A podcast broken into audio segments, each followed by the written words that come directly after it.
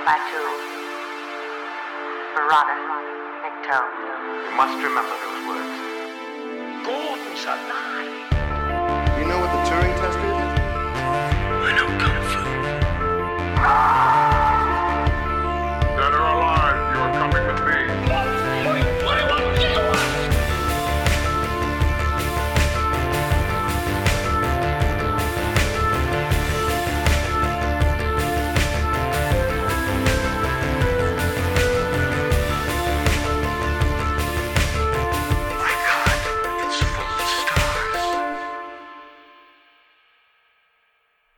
Ladies and gentlemen, welcome back to Stories Out of Time and Space. I'm your regular host, Scott Weatherly, or at least for today I am. And today I am joined by Julian Darius. Julian, how are you doing? You okay? Oh, you're not going to do that? No. You did. For those that may I'm not that- sure I'm doing it right. Yeah, that, the, the weird chittering clicking here. noise. Yeah, the, that weird chittering noise uh, really is incredibly creepy. Um, yes, ladies and gentlemen, today we are going to be talking about 1998's Dark City. Um, I watched the theatrical cut of this um, Hmm. because that's what I, that's what I ended up uh, downloading um, and double checked. But what about yourself? Did you watch the Did you watch the theatrical cut? I watched the director's cut. Oh, you did. Excellent. So I was so much make sure. Yeah. 'cause I, yes, I thought I was getting the director's cut, but then when I downloaded it, I noticed it was the original theatrical cut. So we've now got both versions covered, which is good. Um, Excellent. but let's go. Let's start it. So, what are your thoughts on initial thoughts then around Dark City? Um, I am pretty confident I have never seen this all the way through. Mm, Um, and I kind of love it. Um, I'm really glad that you made me go back and actually watch it attentively. Um, it strikes me that it is, I don't think it's as classic as uh, The Man Who Fell to Earth, but, you know, it's a year before The Matrix, and it's sort of like what you know is wrong. I consistently thought, like, this was how I saw the world as a teenager. Like Mhm. this was like a totally solipsistic. Like I'm not sure that any of my memories are we- real. Obviously, we live in some sort of simulation. You know, like I mean, I would I would have if I saw this at you know 14, I would have said that is absolutely you know a representation of the truth. Um, the, in exactly the kind of like paranoid ways, like the sort of like when the Berenstein Bears thing mm, became big, I was like, oh yeah, you know, I was reading about that 20 years earlier. You know, I the was Mandela effect. Yeah. Yeah. exactly. And I and I mean that was well discussed, you know, in in weird circles years Hmm. before. And I was absolutely like, oh no, that's happened in my life. I can point to these things. Reality is not consistent in some way. Um, yeah, so it's kind of creepy watching it. Uh, it does sort of like come off as a little Terry Gilliam, you know, a little Massive weird Yeah. Nosferatu's in here, you know, like, but um, it's you can also see like it's incredibly influential. Sorry, I'm, I'm going on. What are your No, no, thoughts? no, no. I agree. I, I, this is the second time I've watched this film, um, and it's one of those that's that. If I take it into two elements, stylistically, I love everything about this film. Like everything that is on screen to me is um, wonderful. Like it's it is. It's just something about this film I just find so appealing. Um, the design, sort of the aesthetic, the costuming. I mean, you said about Nosferatu is one element, and you know, I I love. I think Hellraiser, like this, really sort of like you know, the the costuming and stuff, uh, Mhm. the set design, um, even sort of like you know, there's some charming stuff like the early use of sort of CGI. It's not sort of like it's not as terrible. In uh, there's some moments when it looks really dated, but I, I'm involved because it's got model shots and stuff in here as well that I really like. But then the story as well, like you say, this is sort of uh, one of um, a couple. Like the, everyone talks about the Matrix in 1999 as sort of like oh the epitome of sort of 90s sci-fi and this idea of sort of the the Matrix. And people refer to the Matrix as being like you know this thing around um, whether or not we exist in a simulation or sort of stuff. But this, like I said, this came a year before. Before this, there's a film called The Thirteenth Floor, uh, which I would like us Mhm. to cover at something like. Now, this is really prevalent in, and I think the X Files even touched on it at one point. This notion that the X Files may exist in a simulation, like this idea of simulation theory and something not being quite right, um, births in the late nineties, and I just find that fascinating. That sort of you know, I don't know really why that is. I don't know what the cultural sort of zeitgeist was that was generating it. But yeah, I, I, this this this, 'cause this film was directed and sort of you can see the style in there by the same person who, who directed The Crow, another film that I think is is wonderful. Um, so yeah, I, I did film. certainly very stylistic and, and Yes. has a, a vision. Yeah. Yeah, and you, you as you say, Terry Gilliam uh, influence all over this. But I love the fact that um, yeah, and there are things I wish they do slightly different in the story, but that this sort of noir take on things as well, Mm. sort of like when you're inside the world, this sort of 30s, sort of 40s vision of things and sort of the characters is I love it. I just think it's all looks the, the way it's lit, the way it's filmed. Th- th- This is just a really cool film. Yeah, no, I agree. Uh, I think, and I think it compares favorably to, um, you know, I think the first Matrix is actually a really good movie, Mm. but I think this compares favorably, arguably to that, and certainly to most of the other sort of everything you know is wrong movies that came out at that time. I even think like, you know, in uh in Inception with the Mm. moving of the buildings is a sort of like better CGI version of than of what you're getting here but you're getting you know buildings moving um a whole lot. And that's really awesome to see to see this changing. Um i really am fascinated by a lot of these themes. Obviously we've talked and i'm i'm you know very sympathetic to simulation theory uh you know i basically would say you know i think it's better than 50% chance. Um but i don't think it affects anything right? I don't think you go out there and say you know i mean if you're in the sims it's like well you know w- what is it that makes me happy right? There's Mm. no win condition right? So um you know. But uh i am fascinated by this idea of memory um i mean i i've had at least three serious head injuries or things happen to my brain in my life. Um all three shook me up. All three you know two of them i had my memories altered. After one i had no short-term memory no ability to form long-term memory. Um, and really devastated me. I didn't know who i was as a person. And the other one i had my memories scattered so Mhm. that you know places and people and events and what they said were all mixed up like note cards just reassigned to other people and places. And i was like who am i? You know like and I, so at the end where the doctor has inserted himself into the guy's memories uh into you know that's first of all cool as hell. I wish they played it up more but also like that would be unbelievably upsetting having gone through that experience where you're remembering things that you know are wrong. Yeah. and i mean that like you just break down. Like that is i, I guarantee nobody's ever had that experience and not collapsed emotionally. Um to know like oh wait that guy couldn't have been in my childhood. But i was in that classroom. Mm. and i felt the i feel the anxiety of not knowing the answer of being in that classroom of being worried what mary next to me thinks about me. Except my teachers. Now this guy i know wasn't my teacher. D- does that invalidate my feelings? What was i you know who who am i?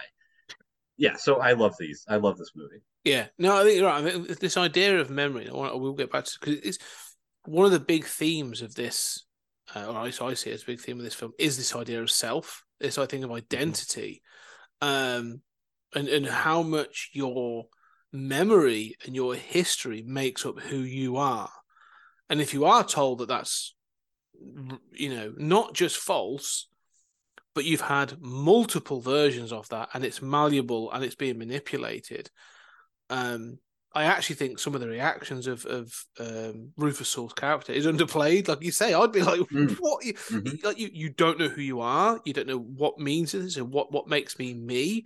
What's my morality?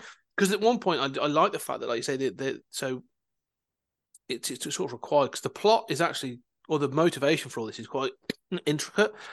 what do you mean? Um, the fact they've actually made him at one point a serial killer to see what mm-hmm. would happen. So he has these sort of like flashes of memory of being that and sort of stuff. And like I could have been that, but then he hasn't actually killed anyone. no, he hasn't. No, no, they But- gave him the but- memories at yeah, one point. Of but then he has that. the memory, right? And they've set Yeah. him up.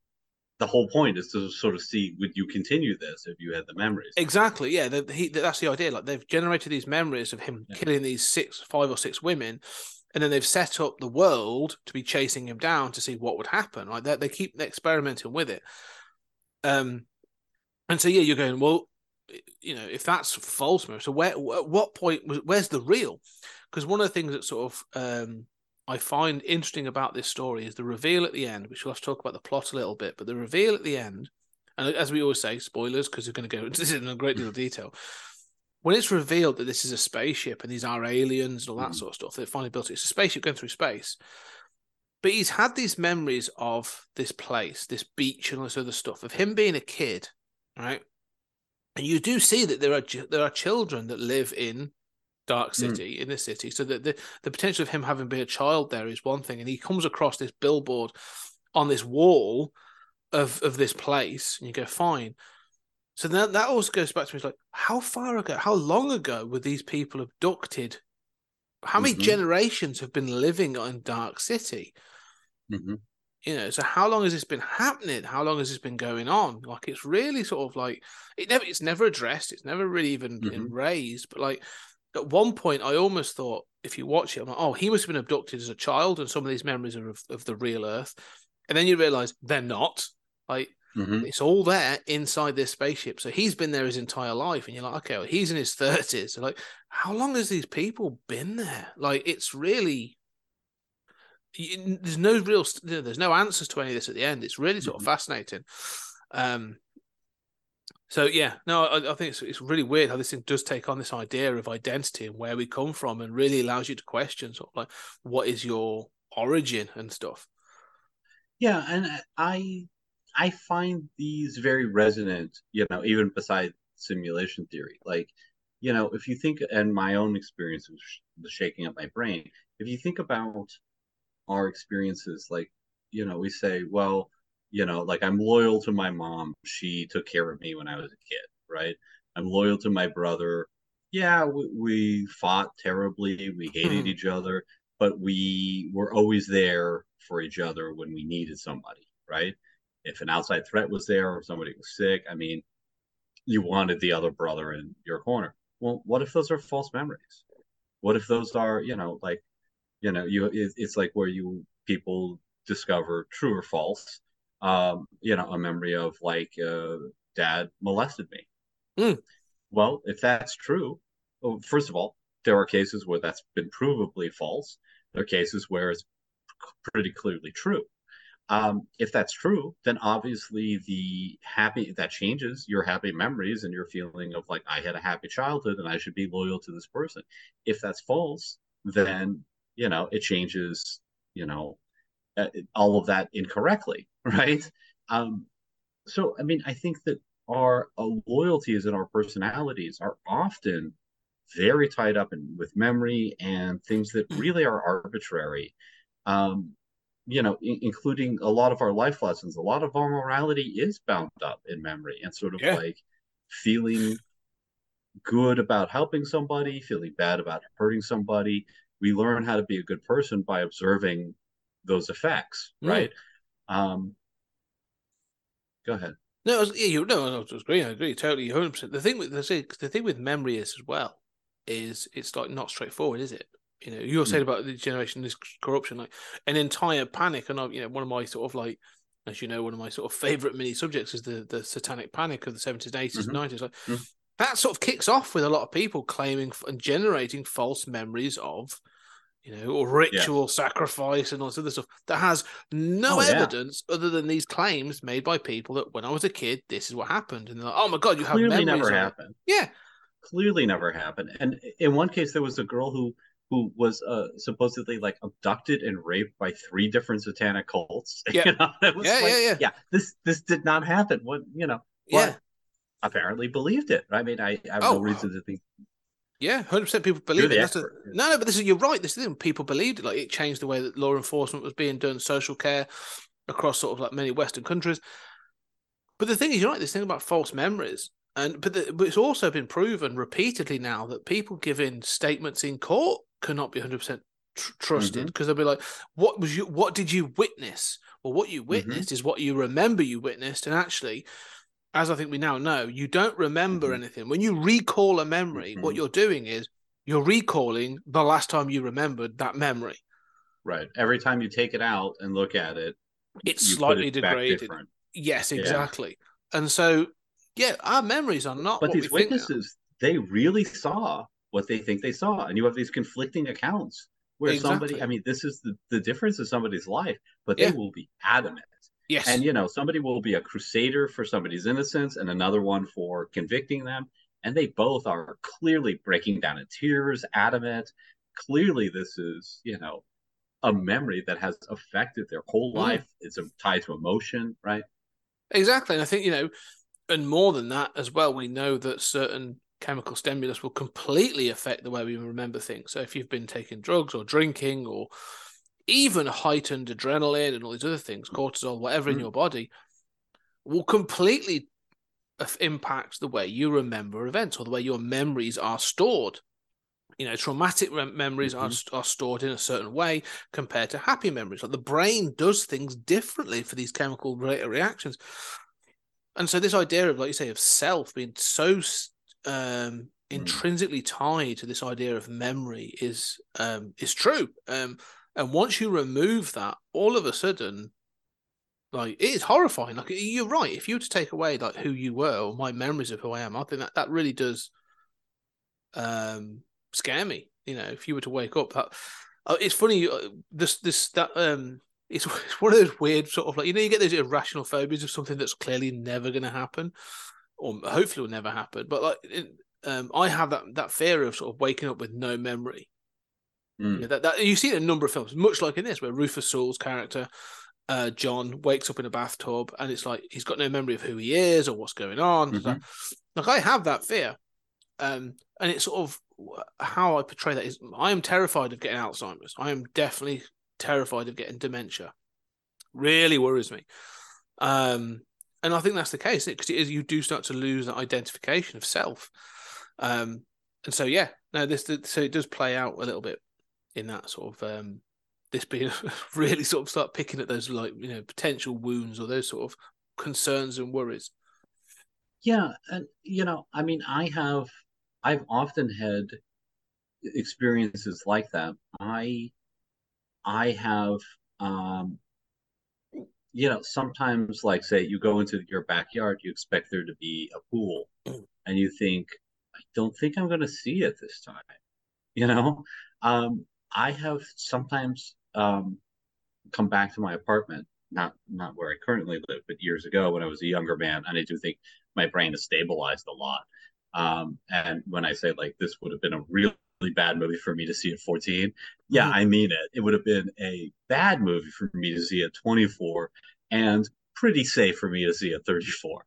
Um, but uh, yeah, I mean, I have come back to my apartment uh, in my 20s and you know the early 30s and thought there were police inside this apartment. I have murdered somebody today, and I don't remember doing it.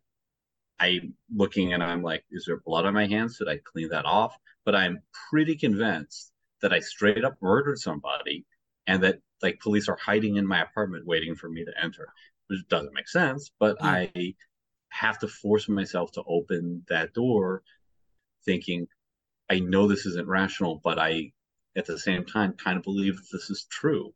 Um, you know, so I mean, No, but the brain is I- weird like that, isn't it? 'Cause I've had something similar where I've woken up from a dream. I've woken up from a vivid Oh, yeah. dream that involved me at, um, and this can like I'm, I'm not confessing things on. Are we? I don't know. Is this is this too bizarre? But you have those dreams where you have that sort of like you know I Mm. couldn't tell you what the total dream is, but I've woken up thinking I have done something terrible mhm. and I, there's going to be consequences, but I can't really tell you what it is. And that overhanging feeling of dread Mm. and and guilt, and I'm like, I did something in a dream, and I feel really bad about it, and that's weird. Um, but also, you say about this, you know, this thing. One of the things that this struck me um about this film is when you see them do the tuning, and I love the scenes of them doing the tuning. They say the chattering of teeth, uh, or the noises they make. but the building changing. One of the things it made me think about is there there are parts there are places in your life like so I went I was raised in Coventry. I now live uh, elsewhere. I went to university in Leicester. I haven't really been there for sort of years. Uh, but you have a memory of that place. You have very vivid memories especially of, you know the town you or city you were born in where you grew up. You know you worked there then I went to university and I have very vivid memories of going out and, and existing and living in that town or that city. Mhm. and then you go back and there's been gentrification or you know improvements and renovations. And that city is no longer the city that you knew. But people that still live there walk around that city like it's normal. You know they walk Mhm. around because they know it.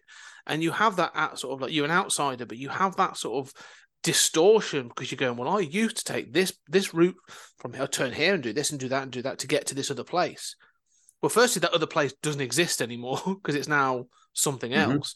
But also i can't do that route anymore because it's been you know it's now blocked off or there's a building in the way or there's something else there.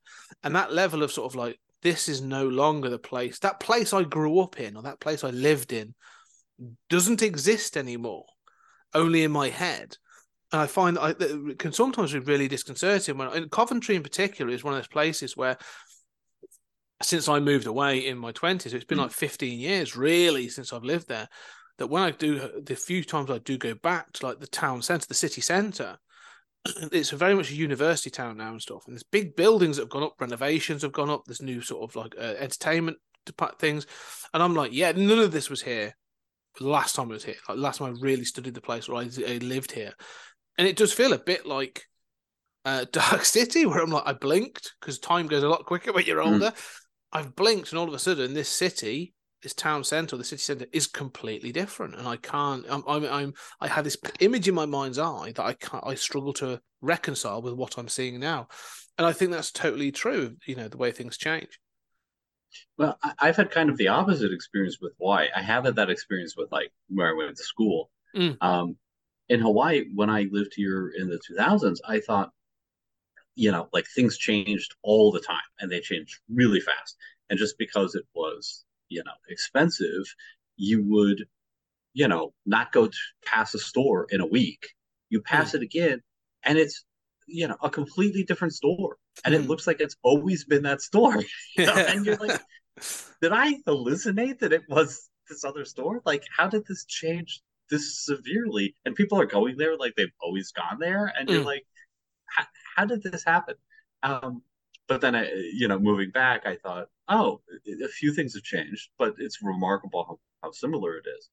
Um, you know, but um, then there are these experiences of where you say like, oh no, I've never been to that place, and your friend is like, oh no, we went together and has clear memories of it. Or I mean, it could work in reverse where you have the memory, but it's more creepy when all of sorts. Oh no, like I've never seen that movie. I've never been to that place, and my friend will say, oh yes, we have, you know, and recount things that clearly that was me, Mhm. right? Like clearly I believe that. They have no reason to lie about this in specific memories, and I'll defer to them.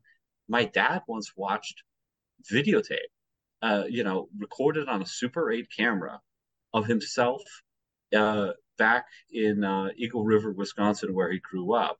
And he said, That never happened. I never went back there.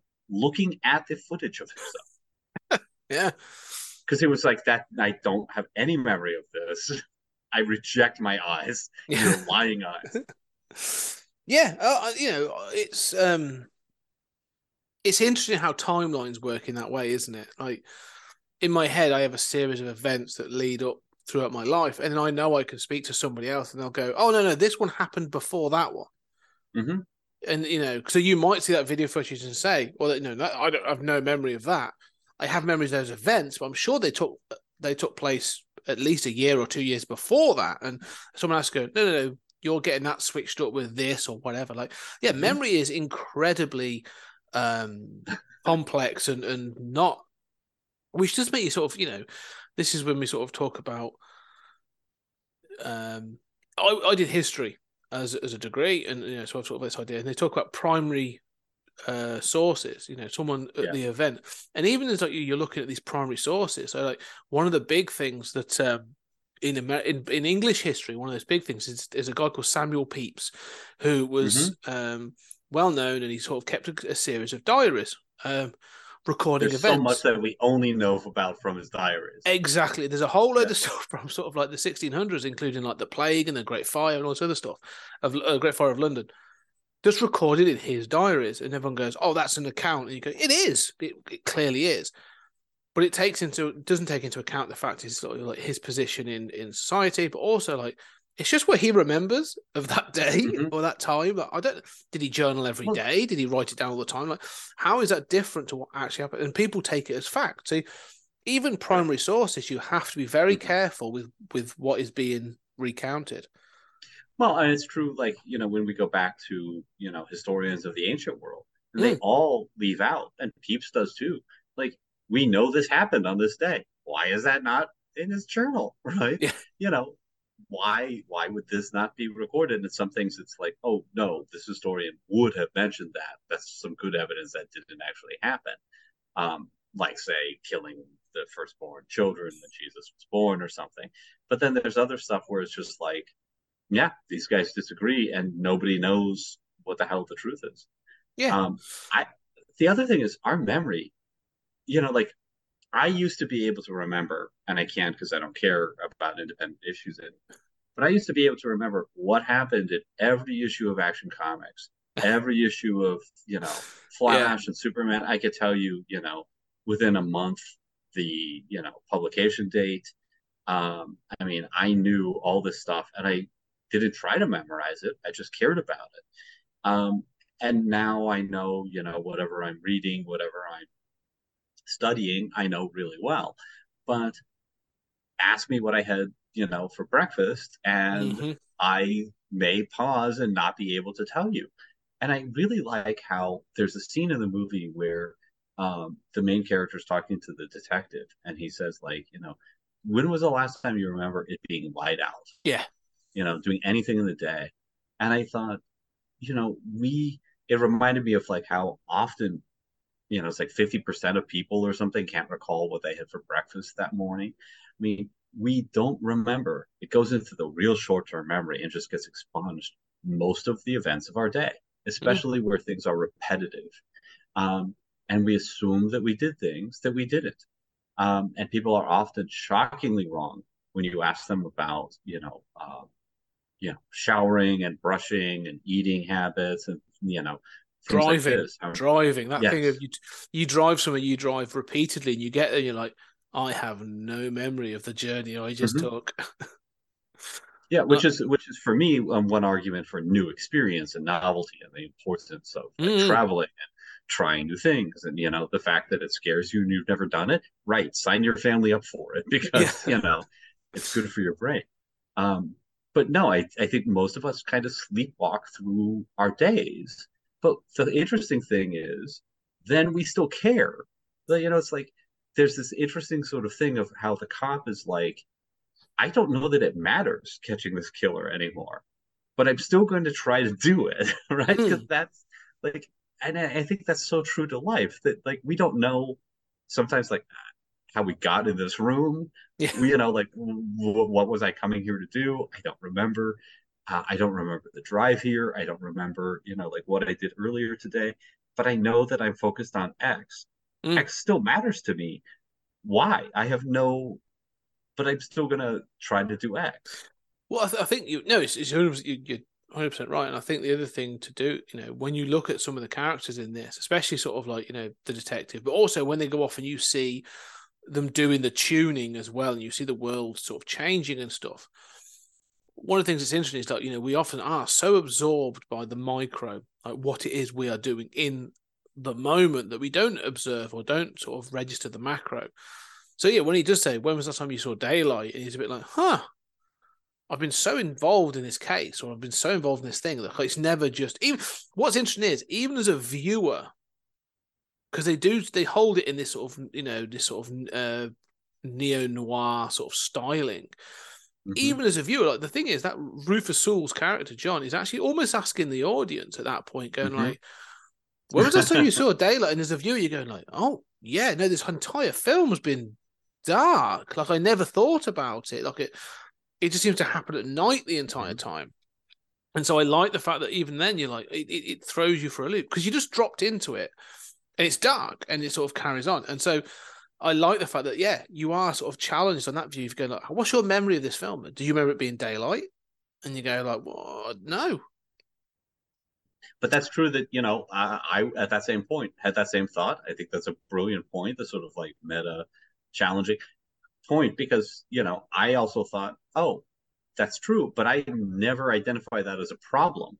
Mm. Right, like, like you know, yeah, oh yeah, we're skipping the days, right? I never thought, oh, this film is screwing up, and then that illustrates my brain is as shitty at daily memory as these Yeah. characters are. I'm Yeah. implicated in a really cool way. and I think that's what I like about it. It does it sort of, it keeps doing these little things about sort of challenging you as a viewer because it does that same thing later on when he goes to meet his uncle, um, and he um is told all this stuff about us being a childhood. You say about that, and then he opens the book. He's got this book that was like a recounting of this summer on the beach and all this other stuff, and he opens it and nothing in it. hmm And it's again like we were saying, like you know, you are challenged about what your your past is. You're being shown these memories. You are shown in in like flashback in some sort of like video footage, whatever. Him filling in this book, and then he has a blank copy, and he's like, "Well, where, where's the content?" And they're like, "Well, you know, it's this that." And so you are challenged repeatedly to sort of like um parcel out what it is you're being shown, and what you are shown repeatedly is the past doesn't matter in this film, in this world. And so as a viewer, you're sort of you are left questioning sort of like what are the events that are supposed to have happened? And you know, it's not a big the thing is this is one of the things I would like to sort of I would have changed about this book this film a little bit maybe. Um is is the is the mystery element of it. But I like the fact Mm. that you are as you are as a viewer sort of challenged sort of like to question your view of of memory and, and stuff like that, and as well as sort of like how this world works. Um, I want to sort of just remove because there's something we haven't we haven't really got into the plot, and and, and it's- it's worth sort of noting Yeah, because I want to sort of talk about the cast as well, actually, in this film.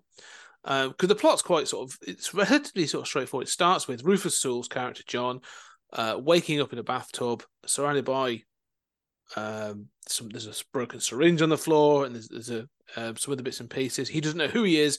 He has no memory of, of his past or who he is. And then as he goes out into the street, so he comes across these other things, and then he experiences everybody falling asleep, and the world sort of like you know changes.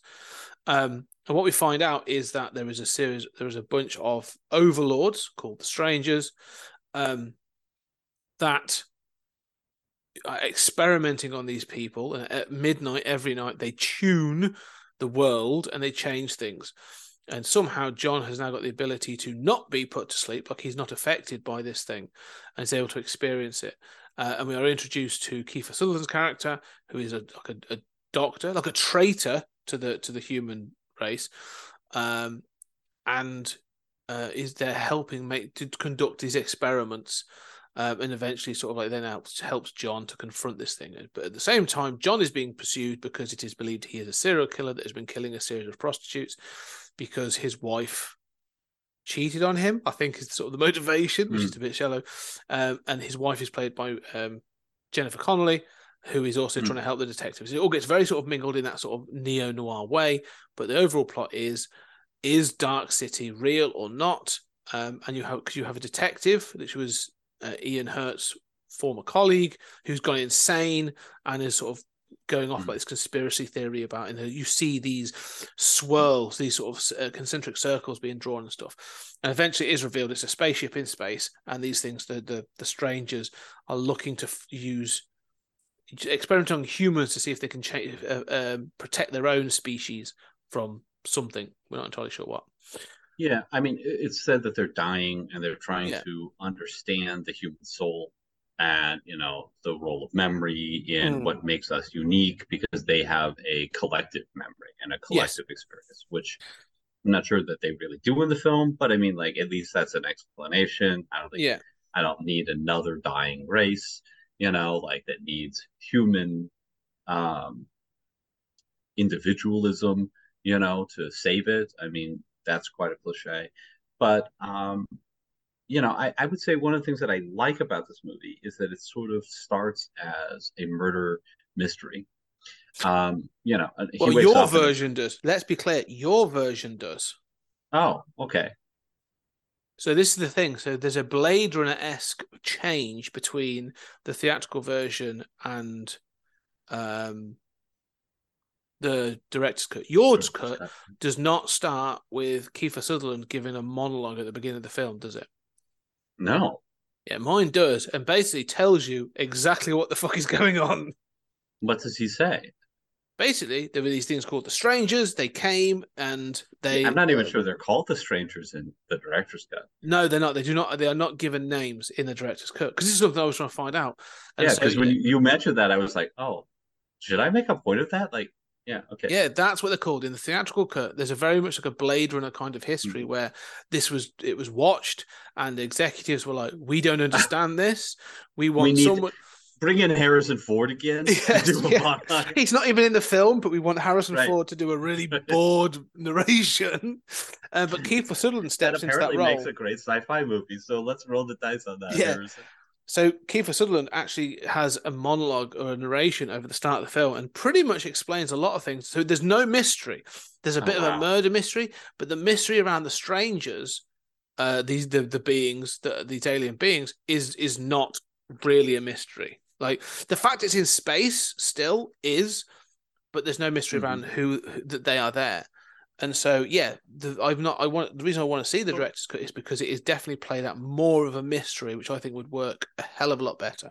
I don't think it's enough of a mystery, but I agree. It, it so so the direct way the director's cut starts is with him waking up, Mhm. and you know he sort of has slapped this uh, syringe out of a guy's hand, and you know he he's told. I think the guy tells him, who winds up being the doctor, tells him, you know, like they're coming for you. You've got to leave, sort of Matrix style, and he flees, and he's able to use his powers to escape. So, you know, the mystery is, and he sees this woman who's been carved up with these swirls on her, you know. Um, so ostensibly, it, you know, and I, I think this is sort of what maybe it wants to do, or or probably what it should do. I think it should start as a, a murder mystery in this kind of strange film noir city, right? And that murder mystery is tied up in like a lot of, you know, you think like True Detective, you can think, um, you know, of, uh, you know, even Chinatown and classic, you know, noir, you know, Sam Spade stuff. Like those murder mysteries were always tied into, or those crimes were always tied into some larger conspiracy, right? Here, the you know the indications of that is what are these swirls? Uh, Actually, very true detective, right? Like what are these sort of the swirl pattern? It's tied to fingerprints, like it made the previous guy go crazy.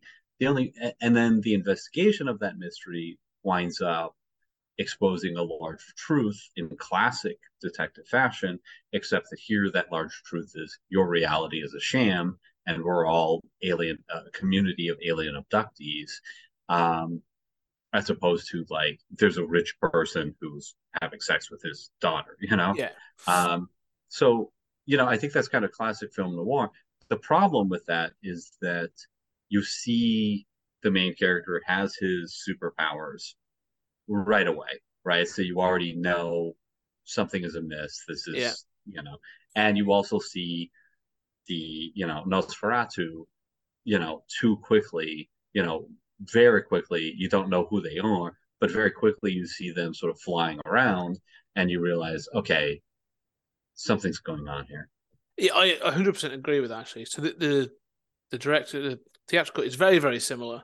Um, it's you know, it introduces there's like noir elements, and uh, I think there's slightly less of Kiefer Sutherland at the at the beginning, telling him things.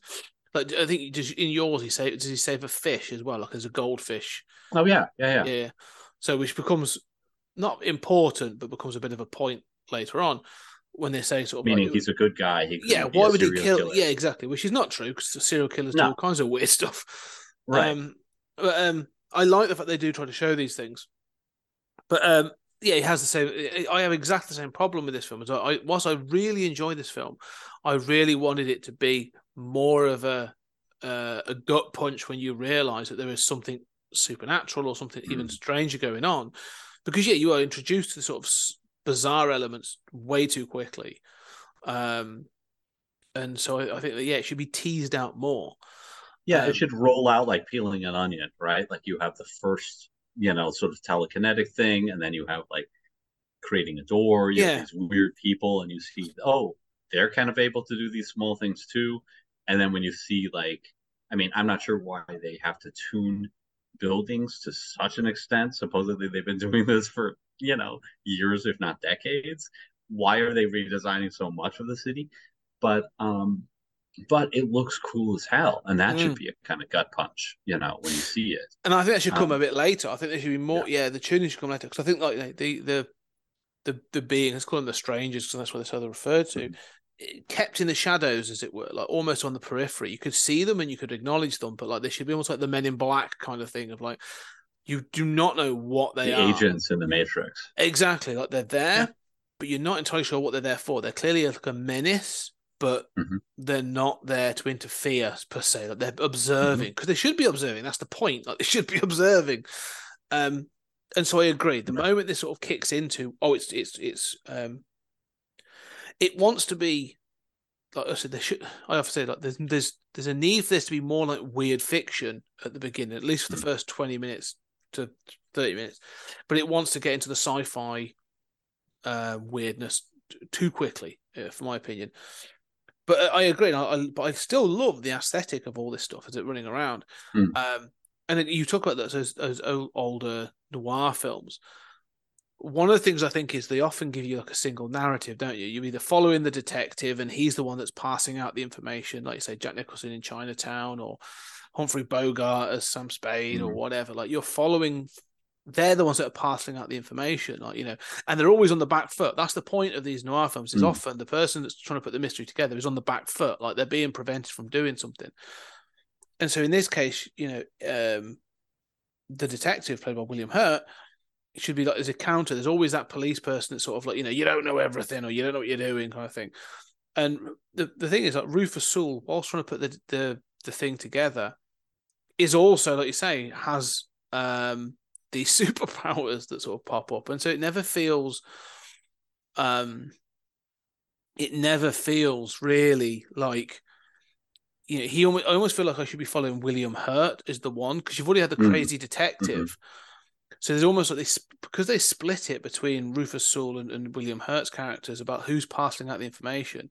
It does sometimes feel a little bit mur- Mhm. murky about how this mystery is is being parceled out, and I really feel like one or the other. You know, really sort of leaning to one or the other. Uh, and, Yeah. Um, but I, I, I doesn't mean that's a minor thing because I think it works overall. Um, but uh, the other thing I got to say, like the Well- cast. Sorry, go on. You say? I just want to say real quick that you know it's amazing how like the Matrix is in some sense a dumber. It's certainly less interesting film in some ways than Mm. this. And and I and I, you know, that's not to trash it again. I think you know I, I think if anything the, the original Matrix is underrated. Mm. Um, having said that, uh, you know, it does such a good job of rolling out the idea that Neo is the one, right? And to me, that's exactly what this is missing. You know, that he's special. He's not just somebody who's been accused of a murder and strangely has powers, right? He's the only person, human, who has these powers. Yes. Something strange and special about him. And instead, I mean, imagine if we saw Neo creating holes in walls 10 minutes into the Matrix, it'd be a very different, less hmm. satisfying movie that does a good job of rolling out that information.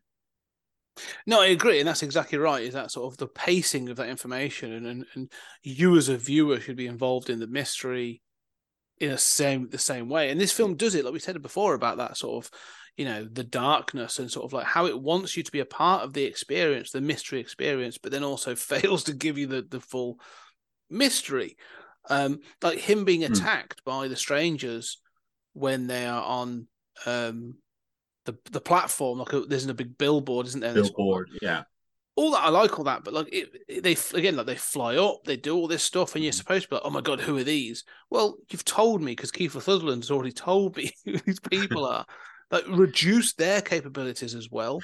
make them less sort of supernatural. Like Yeah. you should they survive and stuff, but like yeah, do it slightly different. What I would say as in well, my though- version, Kiefer Sutherland doesn't have that narration. So in my Yes. version, it is exactly what you're saying. It and I works. think I th- yeah, and I think the director's cut sounds. I wanted to watch the director's cut. 'cause I think Yeah. it sounds like a much better version. I, I do want to touch on the fact that you know Rufus Sewell never went on to become um, Mm. a massive star that I think sort of some people thought he was going to in the sort of the nineties. He's been in a few things since. Well, he's been in lots of things since, but just never became the sort of star. But this cast, I do want to highlight the use of this cast. Like, I think Rufus Sewell is good at this as the, as the main character. Kiefer Sutherland is great. I think Kiefer Sutherland is one of their sort of strangely underrated actors. I always find him entertaining. Mhm. Jennifer Connelly's fine. Um, I think she's very good. Actually, Yeah. I, I found her kind of haunting.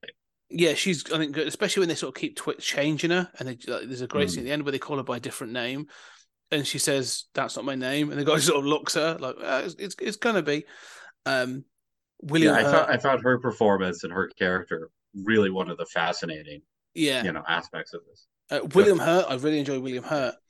But the Mm-hmm. th- the two, the three, well, the three sort of that separate thing. Richard O'Brien as as Mr. Hand, uh, Ian Yes. Richardson as Mr. Book, and Bruce Spence as Mr. Warlock. These characters, but Richard O'Brien in particular. Um, he's. I think Richard O'Brien is a national treasure in this country. Like I, I, I, I you Mm. know, he is wonderful whenever he appears on screen. Um, and he is brilliantly, amazingly creepy in this hmm film. Um, and and yeah, I, I I love him in this. I think he's absolutely fantastic. Um, and the design of like their that this sort of like almost like like this pinhead Hellraiser esque sort of like leather sort of like you know, all right, Neo had an, a leather overcoat.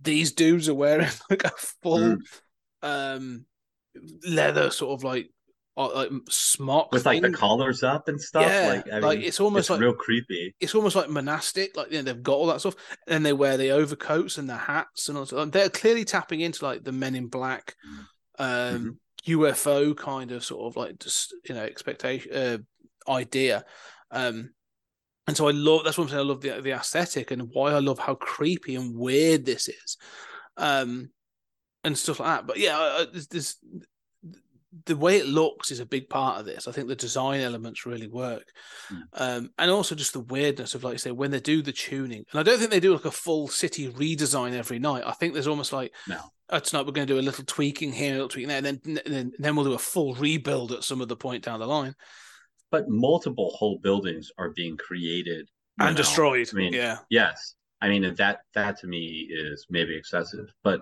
but I am like the architecture dude. Like I I will do the autistic thing of just like totally ignoring the human beings in the scene and just looking at the architecture behind them and going like, ah, I I, I like that chandeliers and, and look at the you know the gothic uh you know positioning here.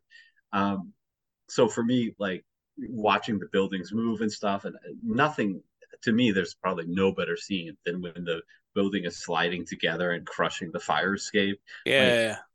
That's probably for me just like the best scene in this movie. How do you how do you beat that? Oh, I, I- well, I love the fact as well because I like the the scenes of the the tuning is there's two sides to the tuning which I love. I love that when they goes to the strangers and they're in their sort of their area and um With holy the they weird all- clock. Yeah, and they all turn to it and they all start that like chattering noise and they're all these bold white pale figures and some are children like they have children in these Mm. things really creepy really well done and then you Mhm. see the city changing and morphing um, and you say one of the one of the things I really appreciate is that I think they understand the limitations of of the computer animation at the time, so they're not going to go whole hog. But there are some model shots in this that show things, and then they use the morphing technology when they're in that. Um, there's a great shot where it's two people in sort of like a small apartment, a husband and wife, and they're talking about one's going, "Yeah, I'm going to be taking off the night shift, and it's this and that," and they've got the two kids in bunk beds. And then they're like, Mhm. okay, well, we're going to switch those up now. We're going to give them new memories, and they're going to be a really, uh, you know, an upper class, rich, wealthy couple. And so, like, the table extends, and there's sort of like, you know, Oh, meals appear, That's a brilliant, fantastic moment. That is Yeah. really awesome, isn't that? and then the, the fireplace becomes this massive grand thing, and all this stuff starts changing. But whilst it's happening, like Kiefer Sutherland is still just doing his task. like he's pulling the syringes out with the new hmm. memories, and he'll say like, you know, oh, aren't you a lucky one? Or you're lucky what you wake up with tomorrow. And it and then and when it cuts, and then the, the, the people start to wake up, and they just start hmm. talking instead of being taken off a night shift, it's him firing someone for not doing what he Mm. expects him to do at work, and this just shift in attitude. And the wife says, "Well, good for you." Yeah, of course you should do such a thing. How Right. dare he? Do... I love all of that, and it's such a great, Mhm. and that includes the sort of like you know, so yeah, the tuning stuff when they're changing is The- fantastically done. I love it. Yeah, I love that you mentioned that scene um, because that that stood out for me too, and I, I love that overhead shot. But as you say, I love the class implications. Mm. I love you know, you know how although it's part of this world, I mean, I, I do find it a little strange how everybody just stops driving. Like if you fall asleep at the wheel, you don't just stop driving, right? That's everybody knows that. That's one of the Cars dangers of driving. Yeah, Yeah, I mean, you know, so there are things like that that bother me. And then when they wake up, they don't seem to remember that they fell asleep. I, I mean, I, I get that that's just, that you kind of have to buy this, right? But the idea that they, even though that's kind of baked into the concept, right from that first scene where they're asleep in the hotel, Mm. um, they wake up and just don't seem to notice. Oh, I must have dozed off, right? You they can't notice that because then the whole city would be like, oh, I just dozed off. Oh, so did I, and you'd have a conversation ensue. So okay, you kind of just have to buy that. But I love in that scene how they instantly adapt to their, you know, you know, like, oh, well, I'm wealthy now, so of course my morality changes. And yeah, that's within the universe. It's Yeah. actually a serum of memories and, and you know all this stuff. But still, you and I, you and I know, like, you know, there have been studies that show like wealth makes you a less moral person. Like what car you drive Mm. makes you a, a, a worse person to pedestrians you know, yes, as you yeah. drive a fancier car. I, I do. I love all this sort of thing of how these people are changed and stuff. One of the things is that you know, in, in all that, and I want to sort of talk about um, Kiefer Sutherland's character, Doctor um, Schreber. Mm. And so one of the things that sort of, and again, this may be an easy interpretation, but I wanted to sort of touch on it is this idea of human experimentation, this idea of people, and, and again, I'll be careful with some of the language I use, but like this ghettoization of these people, sort of like that have lived that living in this thing and experimentation. Let's not deny that you know the the black leather uh, fetishization of these sort of the strangers and stuff, um, maneuvering things and shifting things around, and also, I mean, there's no political thing there, but they're definitely like overlords, aren't they? They are there to be seen as overlords, and then you have. um Today we'd say they're gaslighting. hundred percent they are gaslighting these people, yeah. Much like you think, but then you have the traitor doctor played by Kiefer Sutherland. Like he is one of the people being manipulated, but is working for the overlords, like the enemy. And I don't know, it felt to me like I was making sort of like Nazi um comparisons and this idea of sort of like, you know, uh, this idea of sort of people them experimenting on them, but sort of you know trying to sort of justify why it was being done and all this other stuff, and the the the way and the, the, Kiefer Sutherland, you know, I think is a very good actor. Actually, I kind of, I enjoy him and Mhm. stuff. But someone who's been he's been the cool vampire in um you know Lost Boys. He's he was in the cool um westerns with with young guns and all this other stuff. Like he's part of the rap uh, the Brat Pack. Like he's part of that cool generation.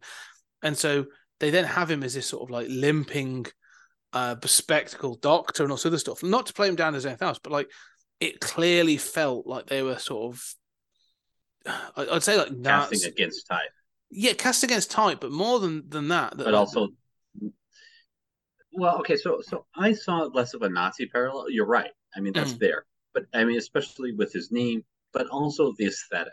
Like for me, that aesthetic instantly screams German, uh, and it screams like German brutalism and German Yes. expressionism.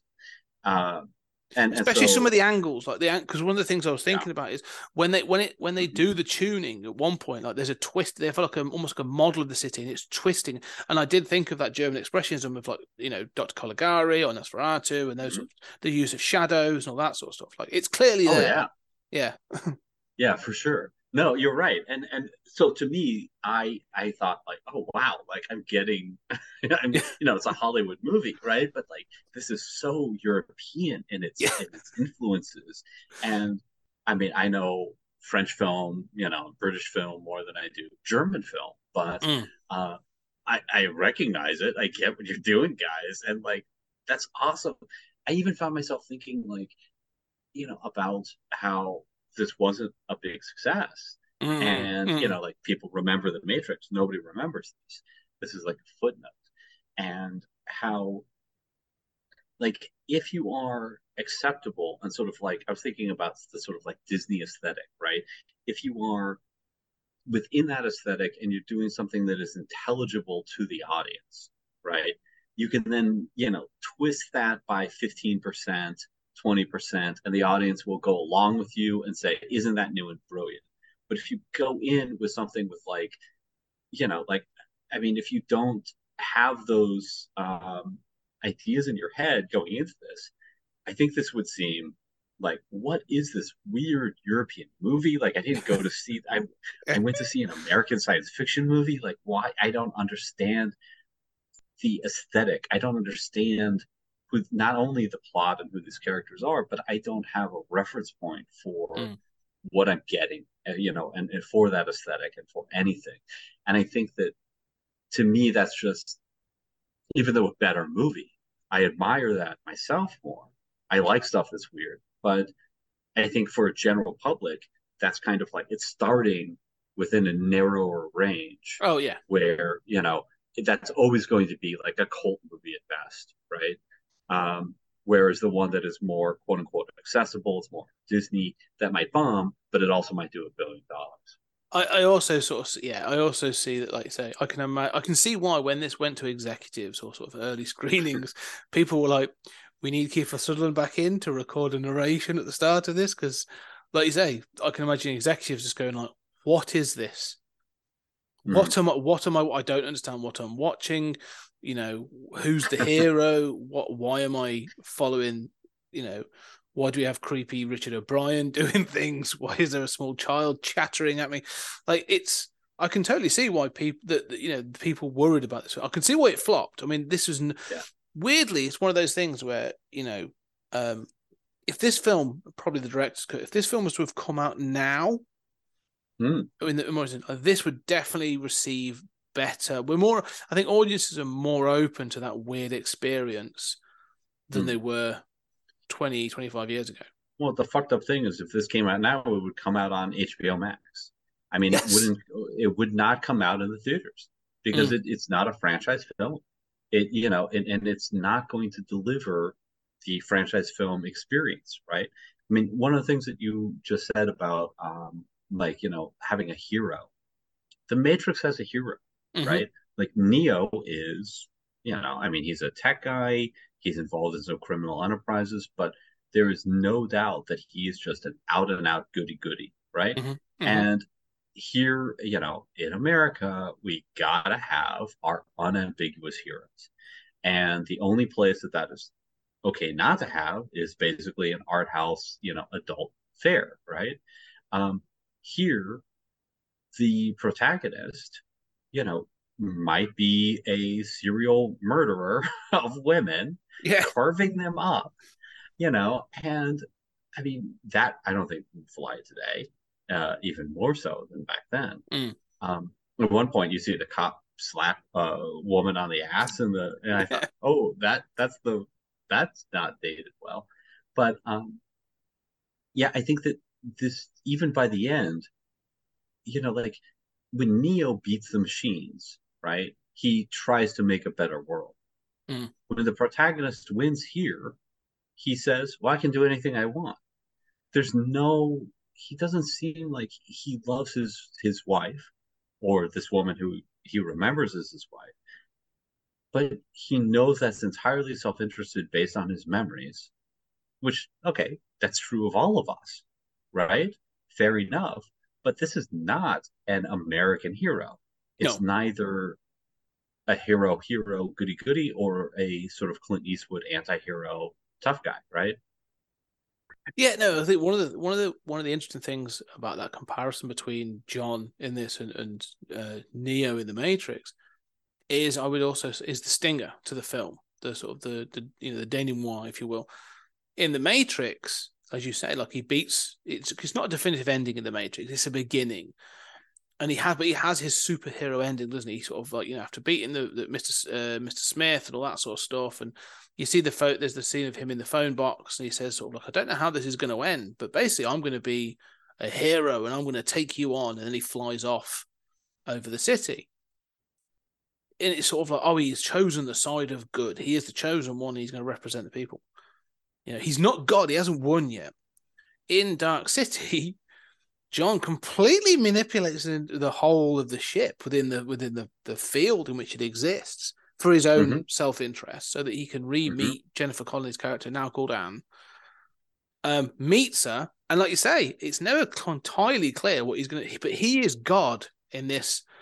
He is identified as the only human that's evolved to have these abilities to tune, and he knows how the technology. He's sort of, you know, he's been given these memories of now of how to do it perfectly because, and we'll get to that in a moment. And it's left really ambiguous. Like he's, he- you've identified that, yeah, he, the story sort of told you he's supposed to be a good person, but like, yeah, no, he's a god walking amongst these people now. He can do whatever the hell he wants. So if it doesn't go his way, he could restart everything, put back, Mhm. back to sleep, and and you know he could become the overlord. Like there's a complete He is the overlord. Yeah, exactly. I mean. This is a total totalitarian state. I Mm. mean, he's Kid Miracle Man, just Mm. not as in love with murder, right? Like, it- well, mean, that we know of. Well, right. But I mean, yeah, I mean, he does still think his wife cheated on him, right? Yeah. Which, which apparently is motive enough. Um, no, but I mean, he makes no claim that what he's doing is morally correct. Mm-mm. And I, I mean, I love this. I mean, I think that's quite right. You know, Mm. I, I think actually that's perhaps more respectable than somebody, you know, claiming it's all for the good. Let's let's also remember he has committed genocide. You know, Yes. uh, all those all those Nosferatu stranger guys are all dead. Yeah. And presumably, you know, that the the one is left who has his memories. I mean, we we see sort of like their terrain beneath the Discworld uh, frozen, but we uh, we don't see them all die. But it's clear they're all dead, right? Yeah, I mean, the other thing as well is, um, yeah. Firstly, you're right. He's obviously wiped out. He's won in a in a sort of like there is no peace. It's just a complete genocide of these people. Um, but more than that, he doesn't liberate the people in in the and the, it is totally a disc world, and I love the way you call it that. Mm. Um, it but on in the Dark City, like he doesn't liberate them. They continue to be, um, in the assumption that their lives are their lives, and they, they're gonna, you know, he has created this area of light. Doesn't really explain how he's done that, but he's created this area of light with a beach. Fine. Oh wow. So so you in the theatrical cut, it's not clear how he's done that. You see him start to change things around, and you see water sort of spilling out of the side of the ships and stuff. But I, I, I'm not entirely sure how he's done light. No. Okay, so one of the things that I like most about this is that it is clearly a Discworld, and you see shots of it from a distance. Yes, I've seen. You Um, see that. I've seen all that, and okay. there's like a there's a, there's a like a beam in the middle and stuff, and that sort of thing. But Okay, yeah, I mean, you know, I mean, you know, every movie has to have a beam shooting up into space. yeah, sky right? beam. Yeah. yeah you know okay but you do actually see in the uh, director's cut the disc world once the waters have filled out um and and you know as you point out he's way more concerned with making a beach than freedom right Mhm. but you actually do see it rotate and a sun comes into view and the idea so obviously like the aliens have just kept it stationary with a a sun of some sort behind it which begs the question why did they do that when they clearly could have just rotated this thing but at least there was an explanation okay, I may have missed that, but it may not be in there. Okay, that does make more sense, and that's it. I think, but like, you're right. Like he doesn't liberate people, does he? He is doing these things to his own ends. Um, because we lose the only other person um that was on his side of thing is is the detective played by uh, William Hurt, is killed. So he goes off. Mm. Um, so he can't. You know, he's not there. And and Doctor Schreber, um, I can't remember. Is he killed or is he? No, he just exists, doesn't he? He's sort of left. So. Well, the uh, the aliens sort of attack him and realize he's betrayed them, Mm. but I'm not sure that we see what happens. you never see a body. Let's put it that way. So he is, yeah, he's he's there like to as a single entity, like he is God, like walking amongst people, um, and he can now has full control over reality. So yeah, it's it's fascinating the end of it. This isn't it's it's it's it's almost like it's presented as a good ending. Oh, it's a happy ending, Mhm. but there's so much more that sort of like you're going, um, there's you know he hasn't done everything he should have done. Or Yeah, no, or, you're you know, right. I, yeah. Oh. I think it should it should present itself as a more self-aware ending, but I, you know, uh, bittersweet. But I do think that it knows it. oh right? yes, Like it's a Hollywood version of the self-aware. Like this isn't a happy ending. Mm. I think the whole sort of going out and seeing now Anna on that pier is hauntingly beautiful. Mm. Um, and you know, this idea of sort of like, right? Well, you're right that the doctor survives because he has that conversation with her about Anna, right? Mm. Where he, the doctor says we can't save the memory banks, right? Like we're starting from zero. You can't bring your wife back. She's not your wife. Um, and then he leaves. Uh, so, but I find that that scene really haunting. Is this kind of like, I know this is stupid, but I love this human being, and I Mm. think you know, kind of what a great love story, right? Um, even more so than the Matrix, which which curiously is grounded in a love story too. Mm. Um, it's weird, you know, like if to do movies about reality isn't real, yet I love this person uh, is real. Um, Well, that's the grounding factor. I mean, coming back to what makes us human, I think that's the thing, isn't it? Is when we've talked about memory and this idea of self and what makes us who we are, like we're really reliant on that. And I think when you have films like this, like you know, and, and uh, this that thing around narrative, we need something to hold on to. That what makes us human. What you know, if you're going to take away all this other things, or you're going to question all this other stuff, what is it that still makes us human? And love is usually the thing that comes through. Sometimes it's done well, sometimes it's done like a bunch of crap. Like, you know, the Harry Potter films of like, why didn't why couldn't Voldemort kill Harry? Because of love. And you go, that makes no sense, it's complete garbage. But in this, it's this I didn't make it that far. right. Well, well done. I made it through like four. Yeah. um, and then you know, you s- but- but, you know, like I say with Wait. with Are you allowed to say that as a Brit about Harry Potter? I mean, Uh, aren't they going to come and yeah, I'm, I'm, I'm. I'm, probably going to get a visit from some men dressed in black later on. You know, sort of like some some Richard O'Brien's going to turn up in a in a big hat and uh, and deal with my memories.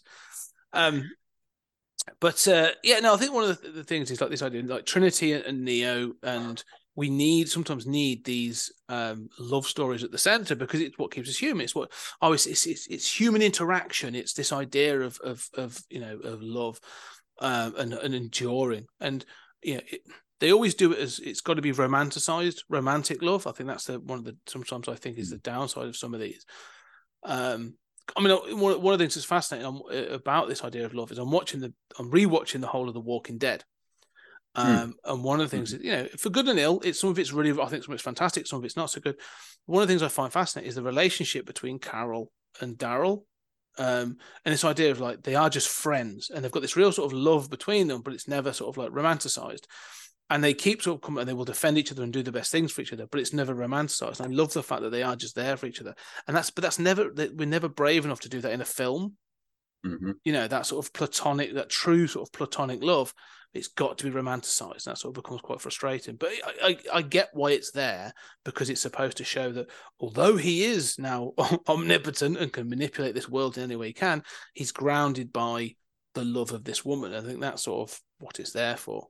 Well, let's talk about love for a second. I mean, you know, I love you, dude, and we have never met in person, Yep. despite having spent, you know, 180 hours podcasting together.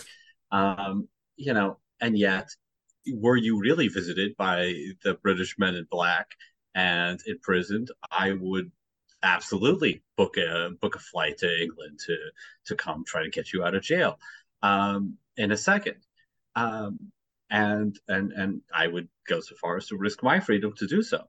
Um, you know, there's it's a completely platonic relationship. Hmm. Um, not that I think either of us would be scared to, you know, say feelings otherwise. I don't think any of us are we're not homophobic, nor would we expect anything. But the point is, you know, that kind of love is not what we see in films. No. I also think of like, uh, you know, the reality is uh, most uh, romances, even if they lead to marriage, um, you know, don't last. Hmm. Um, you know, it's not a, the lifelong, you know, like, you know, the reason why it's a happy ending in Shakespeare is because he knows when to cut. Yes. Um, and I think about um, the brilliant season two of White Lotus, of you know, sort of like, oh, oh no, the passions died, right? Oh no, right? Like the spark died. Yeah, yeah, the spark's been dead for a long time, but I love her so much, right? Like, and I hope I'm a good dad, and you know, I mean, love is complex. It I is, I know a, a friend here who says she she's older than me and she says she's not even sure if romantic love is sort of real love or if it's really based in sexual desire and the ego. And maybe it's a good thing that that transitions into uh, at best a kind of partnership you know of abiding you know sort of soulful love. Um, so all of that just leads me to say yeah you're absolutely right and it's interesting that we have to have this kind of like romantic love, which is, I think, a legitimate kind of love, but also Mhm. like one of the most fleeting, you know, kinds of yeah. love you could have. I agree, and I 100. percent In fact, I probably agree with your friend actually saying that. And I think that that sort of you know, that romantic, that spark, that passion, that lust, or whatever, is almost like um, an instigator for a lot of things. And if you're lucky, that then transitions and translates into, you know, um, you know, a partnership, or friendship, and platonic that sort of can sort of sustain a marriage and stuff. And you have the rest of it, but it's it becomes that that bond um, because that's the one that's truly long lasting. You know, like yeah, you know, I think that's that's true. But you're right, we can't sort of it, we we we don't sort of seem to trust that on film when we're showing that. I mean, I remember, um, and this is a completely when when um, Frozen uh, came out. And they were like, "Oh, it's sisterly love. The whole thing's about sisterly love, true love, in the sense of like sisterly companionship and, and sort of like friendship and that sort of thing, rather than having the usual Disney prince hero they still have that in there secretly. They try and sneak it in other ways, but like that's still there. And there was this big, it was all in the news, and people were like, "Oh, Disney showing this," and da da da. And you're like, "Yeah, why is it so such a big thing that we have to that we struggle to show this?" I think it's bizarre, but yeah, it's interesting that in these, in these films we need to be centered by a romantic passion. You know, it has to be a sort of like a love that binds them, a sort of a, a love that, that de- defines the ages. And you, you hear all these things, and you go like, "Wow." sounds like a lot of work. What's going to happen in five years when they're sort of like you know a bit sick of each other? Um, and so I do sort of I understand that from a narrative point of view why it's there, but yeah, sometimes I just think um, it's it, it- I think this is why, and and again, like, I think sort of like you know the schmaltz of Disney, I understand it, but I think it's why the opening sort of like that opening section of Up. Uh, Hmm. that everyone refers to works so well, and why no one is possible. It's not possible to get out through that without shedding at least one tear. You in the you know, like it works because it shows that thing, that development of support and, and companionship and love in a, in a in a in that way, in a in a genuine and sort of authentic way. But I think with Hollywood, you need the shortcut. So we, you and I have said it a hundred times before with the, the films. You need that shortcut, that shorthand that Mhm. says, "Don't worry, here's the here's what's going to happen." Sort of like they're in love or whatever, and it's um that's what it's there for. Yeah, I, I think you're right. I, I also think that, you know, Hollywood especially doesn't trust something that isn't grounded. And when you think about, and grounded by that I mean like in what audiences expect, right? I was I was reading um, you know, uh I, I- think uh, what's his name who did like uh, Towering Inferno and like Land of the Lost and um, I'm forgetting his name, but I, but I Mm. was reading his reaction to Star Wars, and he said like he could not understand how a movie that had no basic love interest was you know uh, that Star Wars is just you know not a love story, Mm. uh, and Princess Leia's there and Luke kind of romances her, but that's not you know even not the point, really yeah. a B plot, right? It's not like you know I'm going to slay the dragon and win the girl. No, no, you know like the girl's there, uh, Yeah. but uh, you know, and, and he was flabbergasted by Mm. something without how that lacking that could win such popular attention. And so I sort of feel like with a protagonist who is potentially a, a, a serial murderer of women and um you know and you know a a german expressionism you know sort of aesthetic and and all of these things going on in this film i can see how the idea of a love story grounding it would be reassuring is or is you know kind of a nice thing for for audiences and producers Yeah.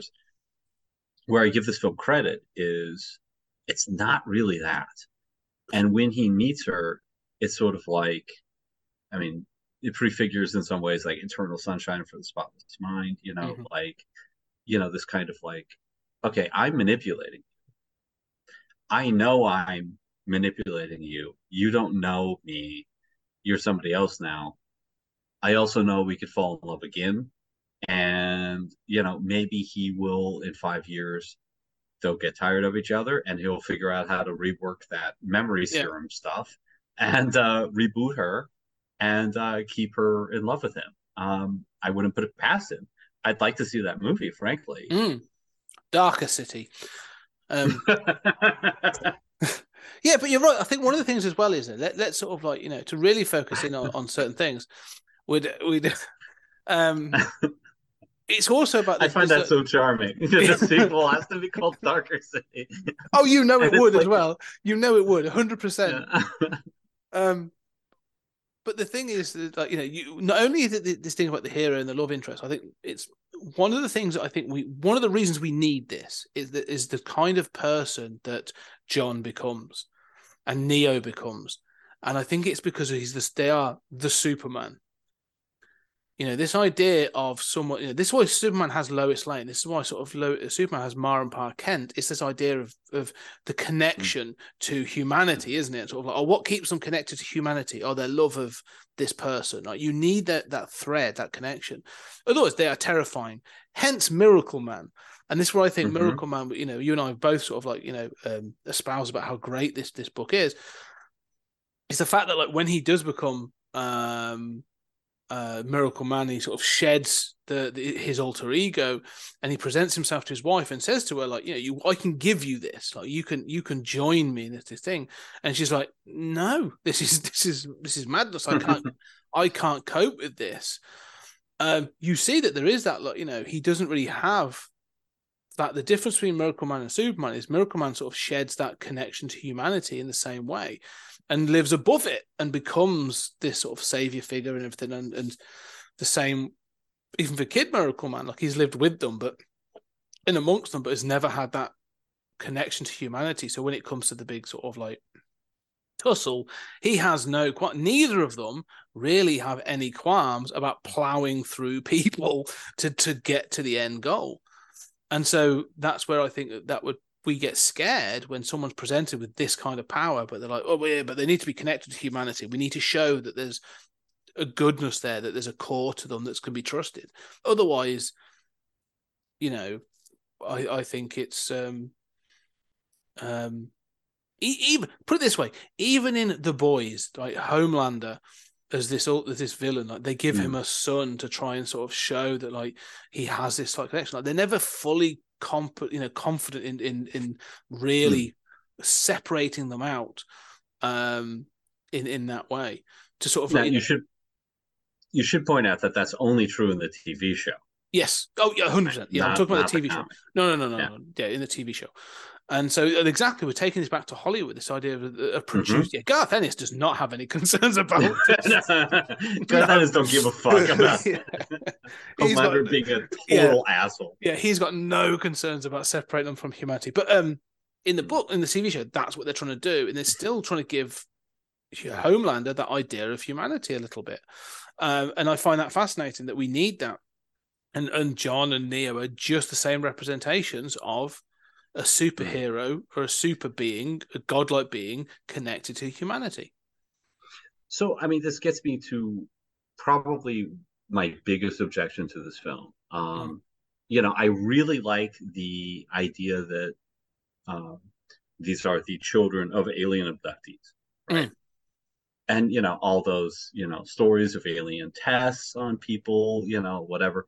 Here is a continuation of that. I don't like that it's phrased as having a soul. I don't understand why they haven't figured out this answer to memory and identity by now, right? Like that's not that complex. Um, you know, I get that it's a, I, it's a cliche, but I can kind of go with it. This sort of point of like you were looking in here points to Mm. his head, you know, and the implication being you should have looked at your heart. And so I'm in love with this girl, and exactly as you say, right? Like that grounds the character, that grounds the narrative. Um, you know, okay, that's a cliche. I can kind of accept it. Um, but where I think, you know, interestingly, this movie and The Matrix for me really fall apart is where the human being has powers. Um, I cannot at the end. The thing, I mean, the thing that bothers me most, I love this Discworld. I love this setup. I don't need all the aliens to die, Mm. but I love the, you know, trying to sort of manipulate love into coming back into existence. There's so much that I love about this film. How is he the first human who has developed powers? He's not. Mm. The only explanation that would possibly make sense is that he's some sort of like hybrid between the two species, or he's secretly a stranger in disguise or something, right? Humans don't have the capacity to do this. If they did, you would see other humans doing this to smaller degrees, but it's never been manifested on this level. This is, you know, the same thing's true in the Matrix. I'm with the Matrix until at the end of the second one, he's able to do it in the real world. And then you're like, oh, no, the only explanation is it's all a simulation. You're in a simulation inside a simulation. And that's not what they end up doing, right? Because they don't know what they're doing. Here, I sort of feel it has a parallel problem Mm. where, you know, he should not have these powers. The fact that he does have these powers is never even explained or addressed. I, I agree. I think I don't want an ex- I don't want a full explanation. I don't want someone to be exposition about how he was experimented on as a child and was given these powers, or by accident, or there was a uh that you know a secret stranger that gave them power so that he could evolve into this thing. I don't need all that, but at least like allude to the fact that there needs to have been some sort of intervention for this to have happened because the doctor, uh, Kiefer Sutherland, Doctor Schreber says, "Oh, you he's evolved," and you're going, "How? Why?" Because there doesn't seem, you know, like you say, I, I it's an explanation they give, but it doesn't make any sense. I want there to be some sort of illusion, at least with the Matrix. Again, it's not till later that they give this. I think later on, this is where they fill in canon, which is the Star Wars cop out. But this idea of like you're not the first, like we we've had this Mm. before, um, you know, it'll happen again like if you were to have it in this of like you know they they recognize that this man has to be killed like uh mr hand or whatever the, the the chief stranger if there was a sort of thing of like you know even if you have a single line of like we've done we've dealt with this before it seems to be happening at a faster rate Mhm. at least then go Mhm. oh there is something bigger going on but we you know we don't really have to cover it but like they're dealing with this one something i agree with them them having that that that thing See, I Um, mean, the thing about the Matrix, you know, like you pointed out, is um, like that scene where it's like this is a, another control system. This has happened multiple times, which I really love. Mm. Um, happens prior to Neo at the end of the second movie using his powers in the real world, which just shouldn't happen, right? No. Yeah. Um, that's where it jumps the shark for me. Yeah. Um, you know, and so, but here, it's almost like they just embrace that problem from the start, and you know, never, you know, you said evolved, but the way I took that line about evolving is like the human species has evolved to develop these powers, which, you know, there are accounts of psychic powers. I don't have a problem with that, you know, uh, a, a version of the world in which humans have telekinetic powers, you know, um, that's fine. But like, you know, all you need to do is mention that, have have some sort of you know line about how you know uh, his DNA isn't entirely human. Somebody did something along the line. I mean, um, in all the successive revelations, it would be pretty easy, right, to have something like that. Yeah. I don't know. No, you're right. There's, there's not enough explanation for it, and I think again they could even they could, it wouldn't take much to do a throwaway thing that gives you at least a little bit of light onto it. Um, which would be so I agree with that, and I do feel the same with like again Neo works when it's within the simulation because it's manipulating programs and all that kind of stuff, and you can go oh it's the it's, it's within a it's within a simulation, so it, works. The moment he does it in the real world, again, like I think the whole I think the whole world watching just went eh. I'm switching off now. I think you know, you've you've sort of say you've jumped the shark, you've blown it. Um, so yeah, no, I, I agree with that. One thing that you know, sort of as we sort of get towards the end, the one thing we sort of touched on, I want to talk about is the finale. Um, so he's he is captured. He's taken by the strangers to the, to a place to have his, you know, basically re have his have given new memories and reinstalled back into the matrix, if you were back into the dark city. I love the plot that Kiefer Sutherland uses those memories because it's like Mhm. ti- it- it's almost like you know there's that cop out of manipulating time travel of going well I've laid all these things through time without having the complexity of time travel because it's like I've laced your new memory set with all this knowledge again think about the the Matrix where he's like well I know kung fu yeah this is Mm. it before that but with it with even Mhm. more thought process going into it um, and so I love that he gives him a lifetime of learning just through implanted memories. I think is is brilliant.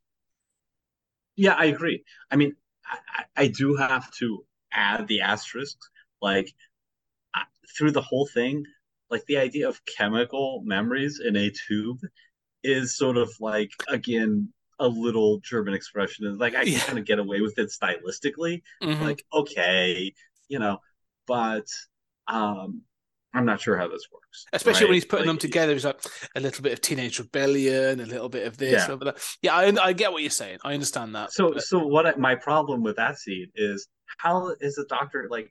They've never established he's able to make his own chemical concoction. Yeah. Like, well, you know, you add a little, you know, plutonium, and then you ha- have a childhood sexual experience. Yeah. You know, how I I don't know how this works, but so that is my objection. And he's got the other needle because the the aliens notice he's got the other needle, and that's how they find him out. What, dude?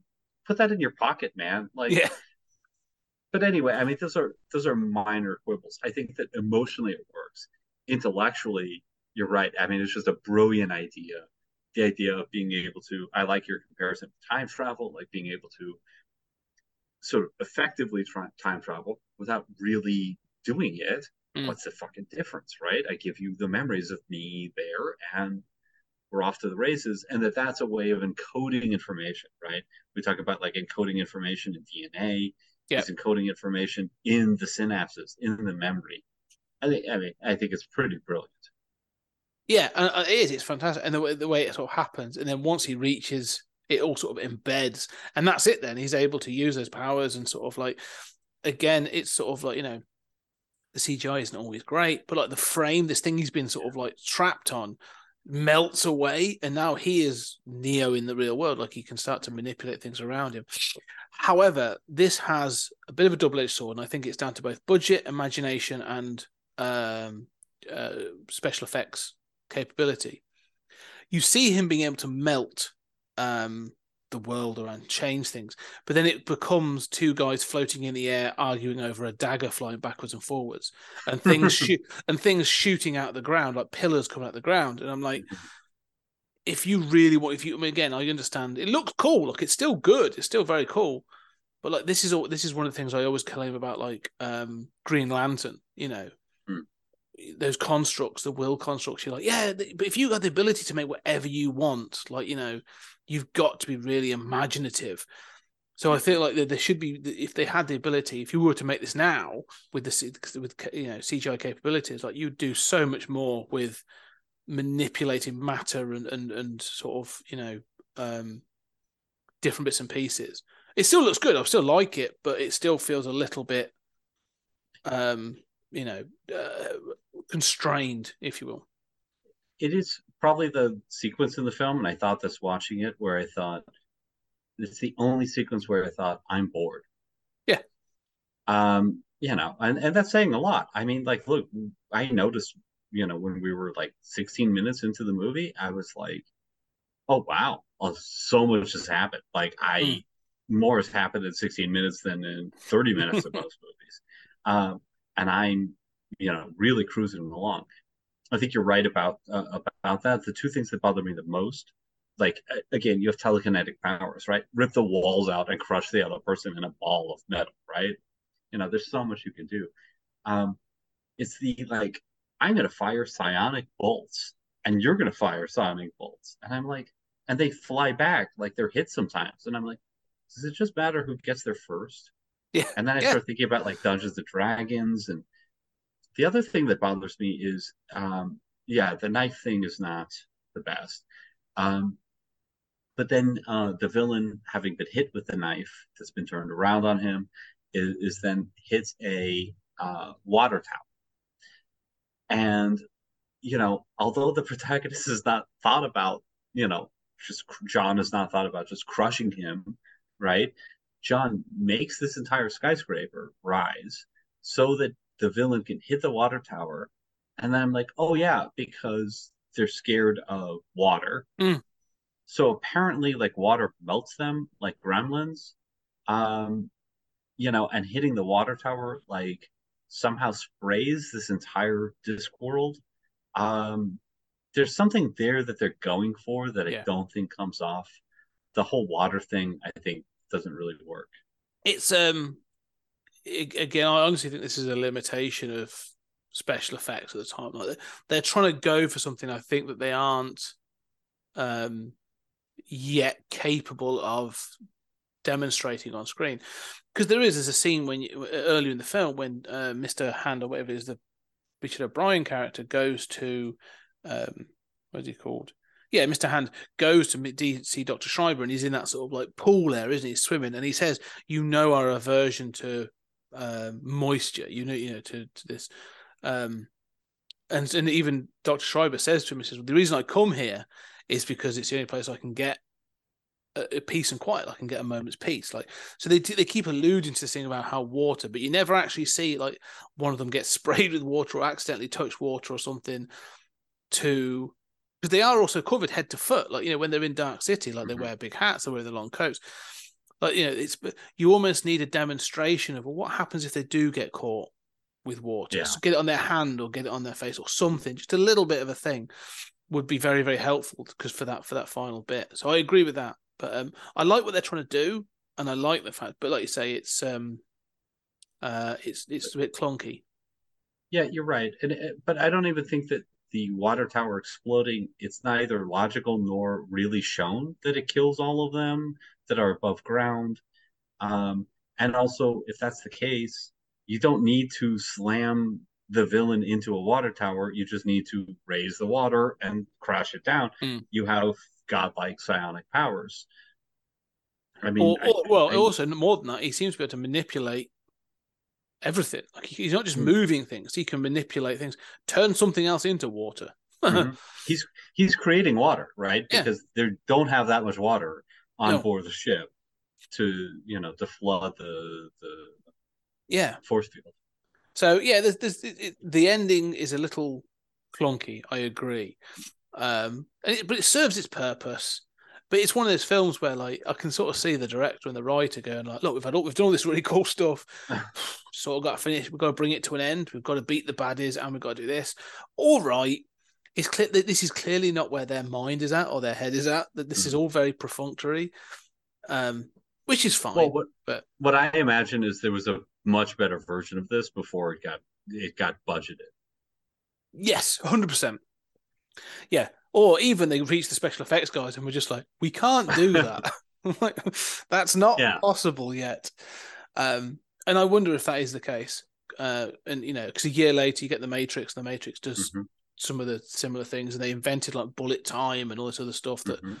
and it was very costly. So, and I think maybe it may even be it was possible, but they were a bit like, we're not spending that level of money, like you say, on this weird little film that you that is clearly not going to make us money back. Um, yeah, very, very possible. Anyway, we are running into time now. So let's come to our final thoughts then on Dark City. So, Julian, what are your final thoughts on Dark City from 1990? You, you, God for, your, you, Scott. for your point, for the Yeah. theatrical cut, or the, well, the director's cut, so yes. Yeah, I mean, you know, you're you're the one who's limited by the, you know, I, I went straight to the director's cut and I was quite pleased. Um, you know, this is uh for me a sort of miniature case of the man who fell to earth, where Mm. I just, you know, kiss your ass and thank you for helping me to see this movie. Because like this is a movie that I've been aware of for my entire life, it feels like. And yet um I have never watched this all the way through. And if I saw, you know, a little bit on television, I was like, oh, that's kind of visually interesting, but what the hell is going on? Um, I kind of love this movie. Mm. Um, I, I think it's, I think it's legit, not just good, but kind of excellent. Um, you know, so I, I recommend this to people. I mean, I think this is a kind of forgotten gem, and I hope that it gets more attention. So thank you, and and this is part of why I, I you know, besides learning about stuff that I've already seen, you know, and seeing it through your eyes in another angle and thinking about it, this is another treat about doing this podcast. So I get to watch stuff that I haven't seen in any real way. Yeah, no, I, think what is about this film is because I, I I didn't watch it until probably about eighteen months ago. First time I watched this, and it's one of those films where I'd known about it for years. I'd heard about the director's cut, and um, but I'd seen like people mention, oh, it's a, you know, if you don't watch the director's cut, it's almost impenetrable. It doesn't make any sense and all this other stuff. And I was like, oh, you know, do I really want to sit down and and try and you know pass this film out? Do I, is, is it too much hard work? Can I be bothered? And I kept seeing visuals from it, and I was like, I want to see this, even if it's like just to experience the visuals of this, like whatever this '90s film was. And I remember sitting down for the first time and watching it and being like, oh, this is actually really good. Like I'm enjoying this. Like it's weird and it's, you know, it's not perfect by any stretch, but like it's clear what they were going for. I think some of the casting and ideas work really well. Um, it's got more themes and ideas in the whole in, in it than most films have at all today in this weird little sci-fi film. It's you know it's got um, a great cast. It's got it looks fantastic. Sort of like you know I, I'm loving it. Yeah, it's just one of these films. I'm like, as you say, was overshadowed a year later by The Matrix, and everybody remembers The Matrix, and nobody remembers Dark City, and it's become some sort of like cult film that is watched, you know, probably by a few people, but wholly deserves to be um, rediscovered and re-examined in the light of, um, you know, uh, more modern aesthetics and stuff. Like, you know, I think this is definitely um, a film that needs to be revisited, and and yeah, it's just it's fantastic. Um, I do think I need to watch the full director's cut, and I will be seeking it out to watch it because I think it's well worth um, doing so. I mean, we recently talked obviously about the director's cut of Waters World and being like, yeah, Mm. it was it was more of the same for like an extra 40 minutes. Like it didn't make a huge heap of difference to that film. But this is like Blade Runner in that like the theatrical cut is fine, and I really like the theatrical cut. But from what you've said about the the director's cut, it's about I think nine minutes longer, but it also removes like the the narration and some of the bits and pieces. Like it cleans things up and makes it a much more interesting film. So yeah, I highly recommend anyone go check this out. Like it really is a good film. Um, and when we get to our final season review of sort of like where everything stacks up, I'll be interested to see how this sort of stacks up against, um, you know, in, in re- retrospect, will it be one of those sort of films that stands out for us? Yeah, I Yeah. think I think it will, and I just want to say the comparison with Blade Runner is, you know, apt. Um, you know, I kind of like the earlier versions of Blade Runner, but um, this does more. with mm. one of the ideas in Blade Runner that I've always dug on and always faulted Blade Runner for not going into, which is that fake memory thing Yeah. and the pain of the fake memories. And this has a similar theme, but develops in a in a richer way. Yeah, no, I agree. This, yeah, and, and the fact that we, you know, this idea, as you've talked about, this idea of self and how we are embedded, in, our self is embedded in, in, in our memories of, of what's gone before. Such, such a good film. Really enjoy it. Um, but we're not done. Obviously, this is still we're still going through this season. Uh, a much lighter tone, I think, as we're going forward into the next film. Uh, we're going from ninety eight to ninety nine. Um, we're going to be leaving the 20th century after this next film because we're going to the Iron Giant next. This is our animation film for this uh, uh, for this season. Um, Isn't it 99? Yeah. I think I think yeah, 99. So it's it's right up against the Matrix. Mm. Yeah. So we really are those late 90s. There was some really good stuff. The late 90s is some fascinating stuff. 99 in particular Oh yeah. was a big, big year. You get sort of like the Matrix, you get Fight Club, Iron Giant. Um, so yeah, uh, the Iron Giant is going to be an interesting sort of story. Yeah, like Magnolia. Um, Mm. I, I think American Beauty was 99. Um, yeah, uh, 99 is sort of like one of those banner years in cinema Yeah. history. Oh yeah, yeah, it really is. It's sort of a real turning point for a number of reasons. Um, but yeah, so we're going to be talking about a film that uh, uh, I have read, and I have, off, have very fond memories of the book, um, the yeah, the Iron Giant, um, and we see how we sort of compare that to from the the, the original. I don't think it's sort of based on the source material, but there's obviously a, the, the the small kids, like small child, children's book, versus this film that uh, was done. So we should. I've never read about- any of the source material. Have I- you not? I, I can't read. No, no, I don't. I don't read. Um, no, I I- read a lot. I just, yeah, I just, I didn't even think about the source.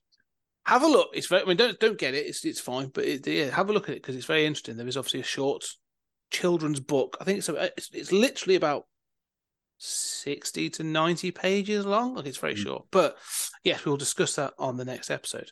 Anyway, ladies and gentlemen, thank you very much for joining us in Dark City. Uh, I hope you enjoyed it. What are your thoughts on this? Have you watched this film? Do you think it's worth revisiting? Do you, do you tell people about this film or do you shy away from it? Uh, let us know. Find us on social media at Pod Time Space.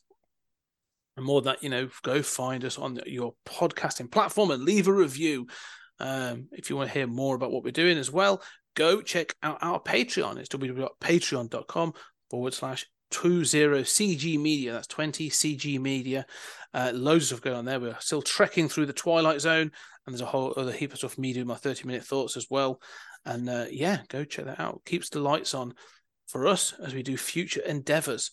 Uh, but for now, Julian, thank you very much. Uh, it's been an absolute joy. This one, I've really enjoyed this conversation. My massive pleasure. Yeah, me too, man. It's been a good one. And ladies and gentlemen, we shall see you on the next episode.